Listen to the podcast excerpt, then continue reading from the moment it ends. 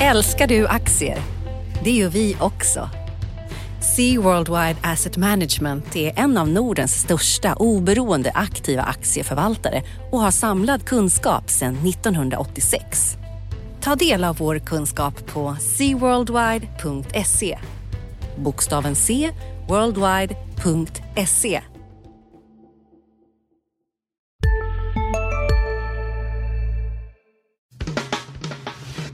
Analyspodden från Dagens Industri.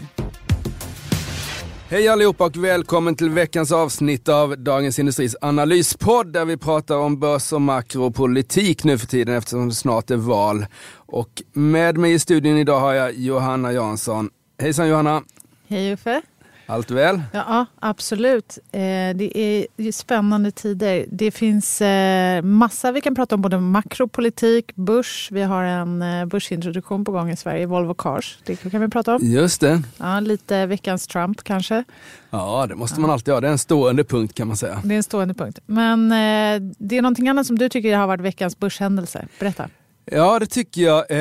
ICAs rapport som kom här på torsdagen. Det är väl liksom, det är klart att eh, ja, vi har haft en rapportperiod där det har varit större uppgång av fallen för ICA, men det var ändå ganska signifikant att den föll en 5-6 procent och vinsten föll eh, jämfört med en förväntad vinstökning.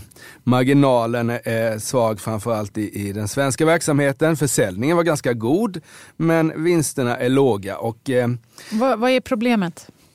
Ja, där finns nog eh, både företagsspecifika problem och branschproblem. Man kan ju titta på Axfood då som faktiskt någon månad tidigare lyckades eh, öka vinsten under det här kvartalet. Eh, och, eh, men det gjorde, inte, det gjorde inte ICA. Så jag tror det finns en del bransch, eller företagsspecifika problem. Jag tror att de eh, kanske satsar eh, ganska mycket pengar på den här e-handelsomställningen. De har haft eh, kanske lite krångligare logistik här under den här varma sommaren när folk har liksom hämtat ut vattnet i, i butikerna innan det har kommit in och att man har fått köra oftare till butiker och med tanke på att ICA har ett lite bredare butiksnät då med massvis av eh, butiker i Norrland och Söderland. Ja, till mindre, mindre orter har man mindre fått orter. Så det har nog, det har nog kostat lite pengar. Men, men det förtar inte den, den, den bilden tycker jag som man fick av rapporten att att det inte riktigt är kostnadskontroll i ICA just nu. Och det där tror jag är ganska spännande för ICA har en väldigt spännande ägarbild. De har då ICA-handlarna som så att säga är, är, ja, det är de som, som gör jobbet och de är största ägare och sen så finns det då en central organisation som hanterar det här och det brukar eller kan från tid till annan finnas en konflikt mellan ICA-handlarna ute i landet och huvudkontoret i Solna och då tycker de att huvudkontoret kostar alldeles för mycket pengar och investerar fel och sådär och vi vill ha våra pengar. Och den där diskussionen kan ju uppstå nu om inte eh, vdn Per Strömberg eh, snabbt vänder den här vinstutvecklingen. Utan jag skulle säga att, kanske för tidigt att säga att han sitter löst, men han sitter betydligt lösare nu än han gjorde för ett halvår sedan i alla fall.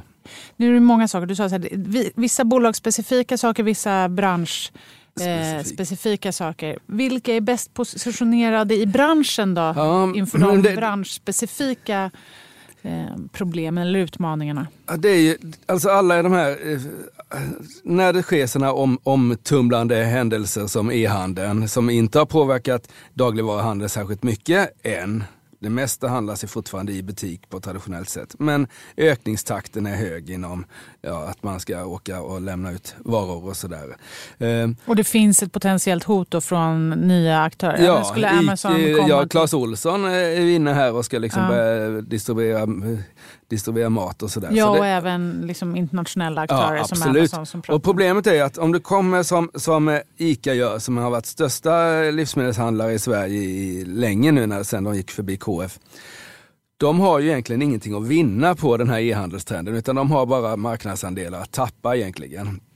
Och för att behålla sina marknadsandelar så måste man göra en investering i e-handel som man inte hade behövt göra om inte e-handel hade funnits. Så det är ett väldigt svårt case. Det är klart, är man liksom en superoptimist och jobbar på ICA kan man tänka sig att ja, det här kommer ju leda till minskade kostnader och att vi inte kanske behöver ha så många butiker och sådär. Men det är lite krångligt eftersom ICA-handlarna också är huvudägare i bolaget. Så det är lite en, en, en, ska vi säga, en handelsbanks problematik där, där eh, ägarna, alltså de anställda är ägare och har också, ICA och Handelsbanken har också de bredaste distributionsnäten. Flest bankkontor för Handelsbanken och flest butiker för ICA. Ehm, och, sådär. och att ställa om det där är inte lätt. Jag tror att eh, Axfood har gjort en, kanske en, en mer intressant satsning. De har köpt in då renodlade livsmedels-e-handlare, låter dem växa vid sidan av Axfood tills att det är så stort som man kan liksom implementera in det i Axfood och Hemköp och, och, och, och de här butikerna. Eh, och det finns andra som är inne och köper befintliga, inte jättemånga, det vi har skrivit här i Dagens Industri, en av våra kollegor skrev idag om att eh, de svenska detaljhandlarna, alltså matvaruhandlarna gör för lite. Alltså det, är, det är inte så mycket action här när det gäller att eh, hjälpa till startups för att få till det här med matdistribution och så. Men det finns ändå andra som gör det. Kinnevik till exempel. De är ja, Kinnevik är inne där och det är klart att det är ju lite, det går ju men det kommer inte gå i, i det går ju i storstäderna liksom att ha en effektivt. Sen ute i landet är det krångligare. Där liksom, där För det handlar om att kylkedjan får inte brytas? Ja, kylkedjan får inte brytas. Sen måste det ha någon slags effektivitet och nu kommer, nu satsar ju liksom eh, ICA då på ett eh, eget e-handelslager. Så man kan liksom, för nu har man ju liksom använt butikerna att plocka varor från butiken och det där är ju inte effektivt. Jag tror att Axfood har valt att lägga det lite utanför befintligt struktur och det tror jag bra att göra under en tid här i alla fall. Eh, kanske för att, för att det ska liksom få snabb tillväxt då att, att ha det utanför. Men, eh, det låter som du är mer sugen på Axfood-aktien. Ja, ja det, det kanske, men sen så är ju allt, eh, allt, all, allt, allt ett fråga om pris också. Nu har ju då eh, Hemköp, eller vad säger ICA tappat 25 procent på börsen här. Utdelningen är faktiskt ganska god så jag, och P 15 så jag tycker inte den är särskilt farlig då. Men som jag sagt var, man kanske ska vänta lite till innan man plockar upp den och ser se hur Q3 blir. Men vad tror du själv då om, om livsmedel? Här har vi haft en supertorka Eh, eh, nödslakt av djur och sånt där. Det påminner lite om eh, stormen Gudrun. Då, då föll priserna på sågade trävaror först då när man skulle, liksom, det finns när man skulle sälja ut allting? Ja, framförallt när du skulle liksom ta hand om det här. Mm. Men sen så steg de det då efter ett tag eftersom alla träd tog slut och det kanske blir lite så för priserna i livsmedelshandlaren i höst också. Eller vad tror du? Alltså det har ju varit missväxt i hela Europa. Ja, eller framförallt har det varit väldigt varmt i hela Europa. Nej, men precis som du säger, det är de flesta tänker sig att det här kommer påverka svenska livsmedelspriser under hösten. Men jag har inte sett det riktigt än. Mm. Eh, men, men det kan det mycket väl göra. Det, det syns inte liksom i de här eh, alltså europeiska indexen heller. Men, men fram emot slutet av året så är det mycket möjligt att man tänker att livsmedelspriserna faktiskt stiger i butik på mm. grund av eh, problemen för jordbrukssektorn. Mm. Eh, men det kommer ju också, men en annan faktor som påverkar är såklart kronan ja. när det gäller livsmedelspriser. Vi, gör ju såklart, vi importerar ju en hel del mat och det är känsligt för den svagare kronan. Den svenska kronan har ju gått svagt mot euron länge. Ja. Eh, men, eh, och ligger nu på dryga, alltså på 10,20 ungefär mot, mot euron. Mm. Lite starkare, eller har gått lite starkare mot dollarn men mot euron har den gått svagt. Mm. Så det är också en grej här och det är någonting som också ICA nämner. Ja visst, och det är klart att de är ju med den oligopolsituation vi har då så är det ju liksom ganska lätt att flytta över priserna och man ser ju hur priserna varierar i en butik. Alltså det är ju olika priser på tomaterna varje dag egentligen. Så det är klart att de kan ju hantera det där enklare än kanske många andra branscher men likväl så, så, så är det ju ett, ett problem för dem om, om, om insatspriserna stiger. En annan sak när det gäller just eh, kronan då så kan man konstatera att det är kanske den eh, finansiella variabel som först påverkas när det blir ökad osäkerhet i mm. omvärlden. Mm. Och just nu är det ju väldigt mycket fokus, inte bara då på eh, på torkan och klimatet utan också på politiska risker i omvärlden.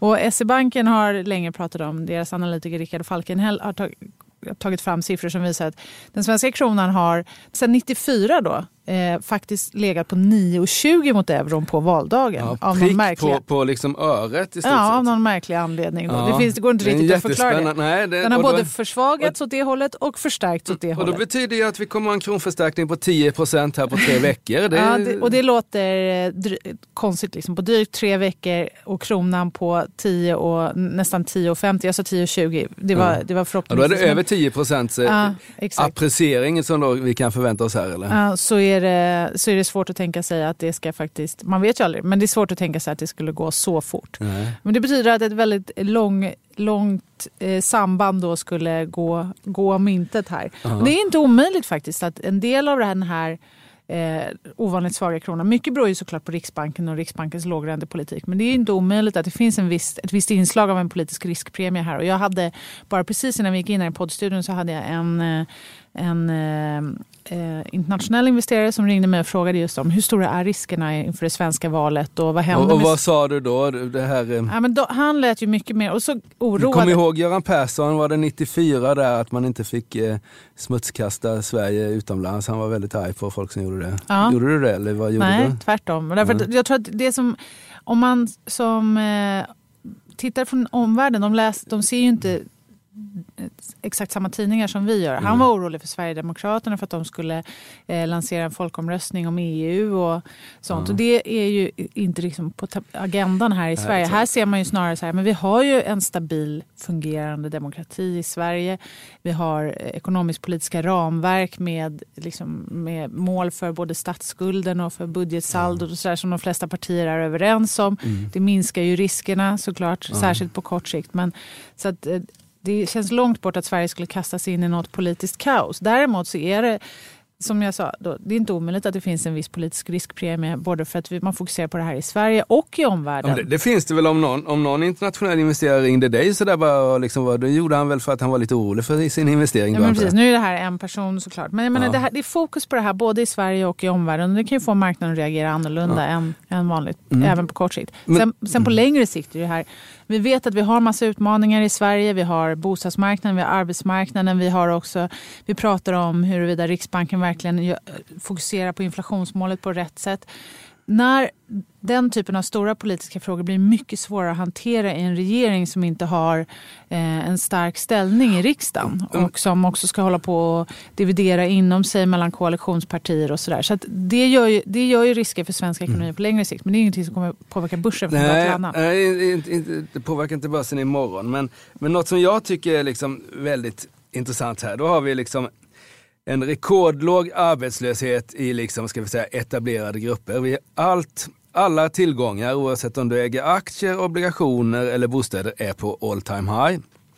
Eh, Eh, en stark konjunktur och allting. Och likväl så är den allmänna uppfattningen att det är en kris i Sverige. Och den, är liksom inte, den ska man inte liksom säga att folk har fel utan den ska man då eh, det fundera kring. Ja. Det är något man upplever. Och vad händer när krisen blir verklighet? För den blir det ju alltså. Det är ju inte, det är bara att titta på, nu har vi haft åtta år av börsuppgång här och liksom, som sagt var övriga tillgångar i Sverige är också på all time high.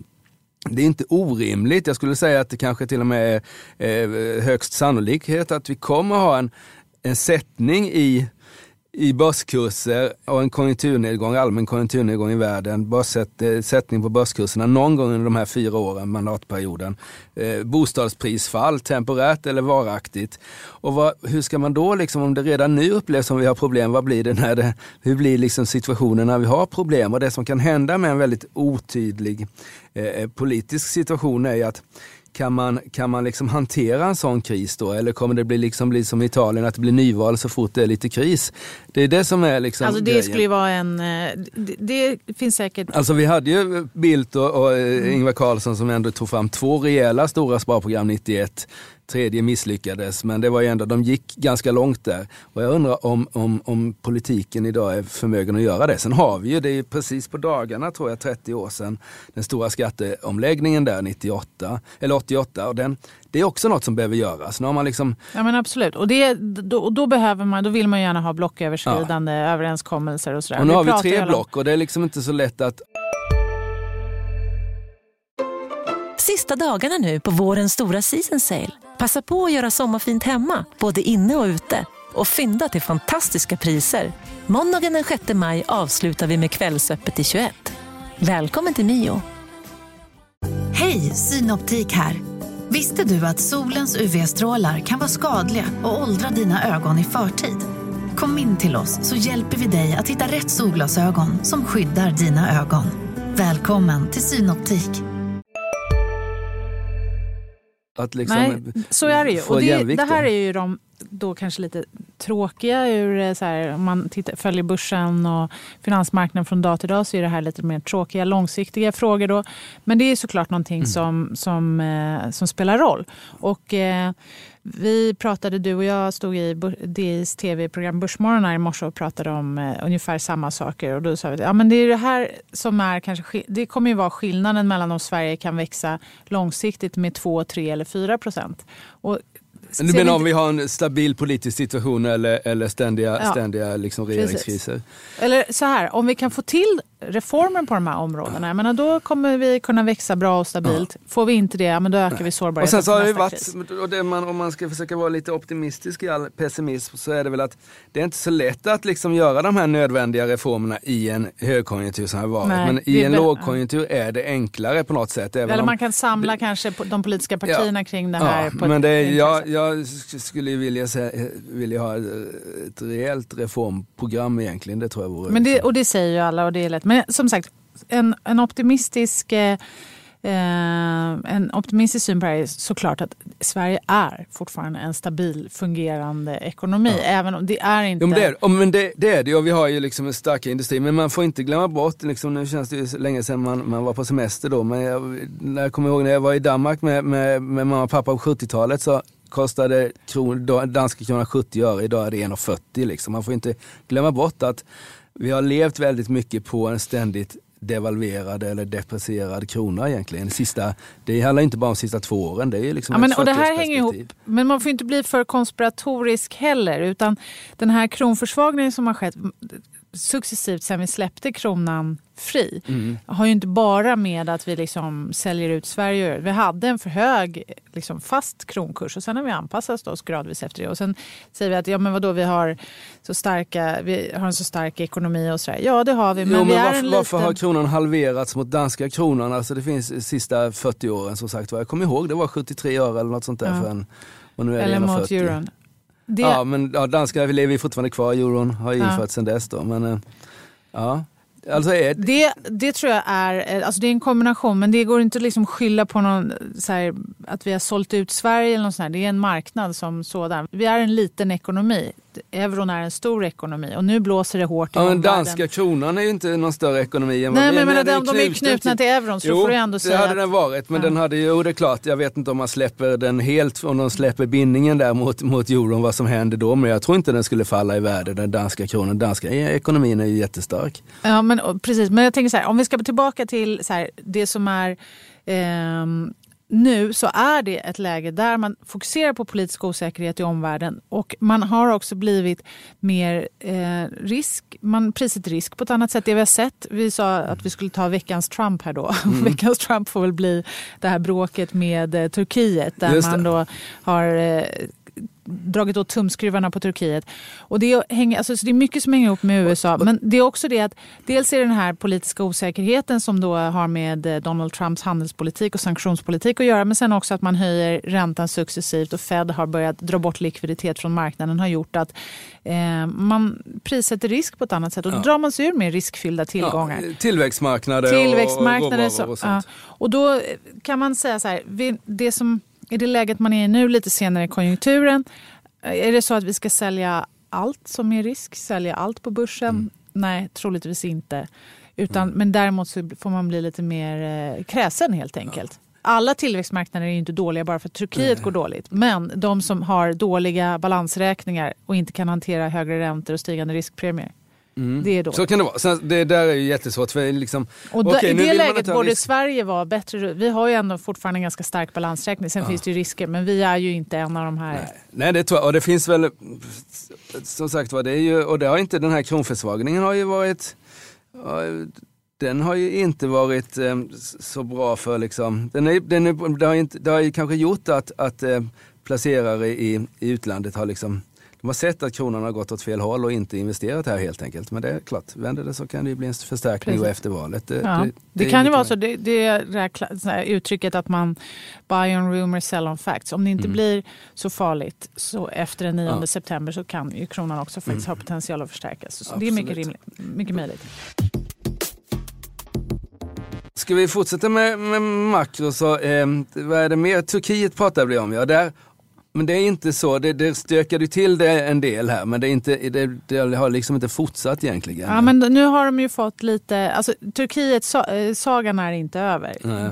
Så är det absolut. Och det är fortfarande motvind för många tillväxtmarknader. Men, men det, det finns fortfarande de som också växer på bra. Mm. Som har bättre balansräkningar. Men det brukar vara de här eh, de är svagare, som är mm. Turkiet bland annat, Argentina mm. såklart, eh, Sydafrika har också mm. varit i finansiellt blåsväder. Så det, man, man, man, kan inte dra alla, alltså alla alla kategorier. Nej. Lite som på den svenska bostadsmarknaden. Bostadsutvecklarna har haft problem men alla fastighetsbolag har, är inte dåliga. Bara Nej, fastighetsbolagen går ju bra. Mm, Räntan exakt. är fortsatt uh, minus åtminstone mm. på, ja, kanske inte på en tioåring men på en femåring är det väl i mm. stort sett minus. Men så är det väl. Liksom. Man får ja. vara lite mer stockpicking heter det väl. Ja, ja, ja, det får man vara. Och så får vi se vad som apropå händer. stockpicking då, eller apropå eh, det här sena marknadsläget då. Volvo Cars ska in på börsen. Ja, det blir det, spännande. Ja, det är ju är alltså... Det fel, är det en bra timing det här? Ja, som säljare det är det väl en jättebra timing. Vi har ju haft en liksom fantastisk bilmarknad i stort sett hela världen och liksom på toppnivå globalt sett, inte minst i Sverige.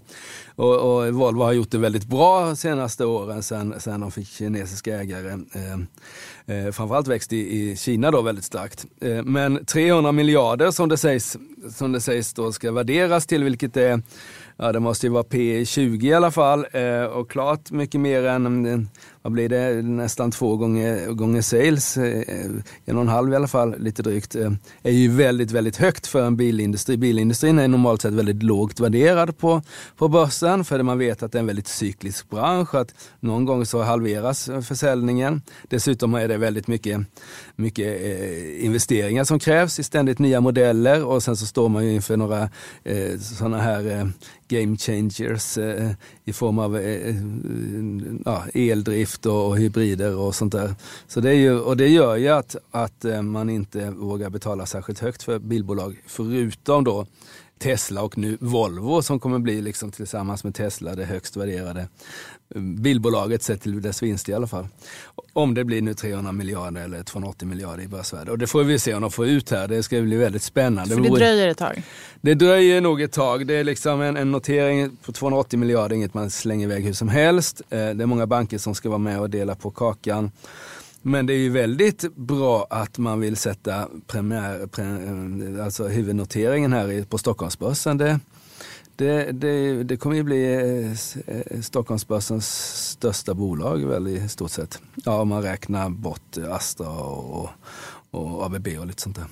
Spännande. Men, ja. ja. Men, det, det, men som sagt var, det är mycket, och det ligger väl i spelet här att man liksom går ut och försöker plantera lite, in en... släpper upp några luftballonger. Ja, man testar luftballonger och man går ut med en ganska hög värdering så att det ska framstå som billigt när den kommer in lite billigare. Liksom, man säger 30 och sen så, ah, vi satte det på 26, det var liksom badgen. Ja, så det är ett förhandlingsspel men det ska bli väldigt roligt att se och det är väldigt men om det skulle försämras, marknadsläget försämras, hur långsiktigt är det? Tänker de så här, ja, men vi... Ja, men det där, man har inte riktigt haft klart för sig vad, hur långsiktiga Geely är då. Alltså, de har ju varit långsiktiga i Volvo. Eh, men vem är det som finansierar dem med tanke på att de köpte 10 av, av liksom, eh, eh, Daimler också, Mercedes. Och man har liksom inte riktigt fått ihop var kom de där pengarna ifrån. Så stort är liksom inte Geely. Är det liksom statliga pengar och sådär. Är det statliga pengar så är de väl superlångsiktiga. Och det är det väl, finns det väl sannolikt där bakom någonstans. Eh, eh, så det, men det är klart att får de den här prislappen så tror jag nog att, att, att även eh, Geely vill sälja en del då. Spännande. Men som sagt, det här dröjer ett tag. Om man bara blickar framåt till den närmaste veckan som kommer mm. så eh, har du någonting som du kommer hålla ögonen på särskilt? Det är ju sista, sista rapportveckan, alltså man måste, om man inte ska få böter eller åtminstone en reprimand från börsen så ska man leverera sina halvårsrapporter innan sista augusti. Och det är det ju snart här. Eh, så nästa vecka kommer de då och där finns ju en del spännande. Fagerhult är ett spännande bolag. Där finns ju liksom Lundberg har kommit både med eh, huvudstaden och Lundbergs-rapporterna. Eh, det, ja, det, vi har ju sett hur det, hur det går för fastighetsbolagen så kanske inte så mycket men det man kan fundera på är ju varför kommer man med rapporten nu? Alltså eh, siffrorna, är man har man haft siffrorna framme så ska man ju liksom rapportera dem egentligen. De här som nu kommer liksom precis fem i tolv, är det bolag som liksom får knappa, knappa på Excel manuellt eller, hur, eller varför tar det så lång tid för dem? Och det kan man ju ställa frågan. Och det, om det är så så är det i sig en liten varningssignal. Nu har jag inte gjort den där eh, eh stora, stora körningen på Excel huruvida bolag som rapporterar sent i förhållande till tidigt går sämre på börsen. Men det vore nästan, det vore nästan det, intressant ja. att se här. Ja. Eh, men eh, som sagt var, rapportperioden, är, även om vi har några få kvar då, mest investmentbolag så är rapportperioden över och facit på den, betyget på den var ju liksom väl godkänt tycker jag i alla fall. Och det är ju någonting som väger emot allt det här andra makrostöket såklart. Ja, det är det. Och det, vi såg ju en uppgång i samband, vi har ju sett exempelvis en stark uppgång för, eh, för bankerna efter de följer faktiskt på sina rapporter. Man har gjort en riktig, en riktig återhämtning sen. Mm. Så det är intressant. Men klart, valet är ju det intressant. Nu är det inte bara tre veckor kvar här så det är superintressant. Trump är alltid intressant. Nu, har vi, nu, eh, nu liksom utlyste du hans Turkiet-krig då som veckans händelse. Men faktum är att han har återupptagit någon slags kontakt med Kina här. Så det är sant. Absolut. Så det, det, kan ju också bli en, och skulle mm. det liksom komma ett avtal där så, är ju, så är, ska ju börsen upp en del. Mm, absolut, så, så länge de fortfarande pratar med varandra så är det åtminstone positivt. Ja, och nästa vecka har vi även en del från central centralbankerna som inte riktigt har varit i fokus på sista tiden. Nej precis, de har liksom fått stryka lite på foten här i, i skymundan av eh, Donald Trump, svenska valet och eh, eh, oro på tillväxtmarknaden. Men eh, det, bland annat så får vi Fed-protokoll på onsdag mm. och sen så drar eh, den här berömda centralbankskonferensen i Jackson Hole igång till helgen. Just det, och där vet jag att man fiskar men vad ska man göra mer den här eh, helgen? Ja, då, då, ska man prata på temat eh, Changing Market Structure and Implications for Monetary Policy. Så att, eh, det är ett, kanske låter som ett fluffigt ämne men nya marknadsstrukturer. Det är inte omöjligt att det handlar om digitala pengar och sånt. Och det är också någonting som Riksbankens Kerstin av Jokkny ska prata om på fredag. Men Så. inte i Jackson Hole utan här i Sverige någonstans? Eh, precis, inte i Jackson Hole utan här i Sverige någonstans. Bra. Ja, Okej, okay. så det får vi ta och eh, eh, lyssna på och lära oss mer om. Eh, och vad det kan göra för, för, för ekonomin och inflationen kanske och penningpolitiken eh, framöver. Är det någonting annat du kommer liksom lyssna på i nästa vecka? Ja, det kommer också såna preliminära inköpschefsindex i slutet av veckan. Och det är alltid intressant för den som vill veta vart konjunkturen är på väg. De ligger ju fortfarande bra men liksom visar ändå en viss avmattning. Och lite bostads... Och lite bostadsbyggande för svensk del. Och det är ju fortsatt i fokus såklart. Det kommer på måndag. Bra, så då har vi en del att se fram emot nästa vecka också. Eh, Valupptakten har ju satt igång och kommer intensifieras eh, och man kan ju räkna med som sagt var, lite mer makro kanske och sen så får vi se vad som händer med Volvo om vi får veta mer eh, om den noteringen. Ni ska ha tack för lyssnade och ni får också ha en väldigt trevlig helg önskar jag Ulf Pettersson. Och Johanna Jansson. Tack så mycket. Analyspodden från Dagens Industri. Podden redigerades av Umami Produktion Ansvarig utgivare Lotta Edling.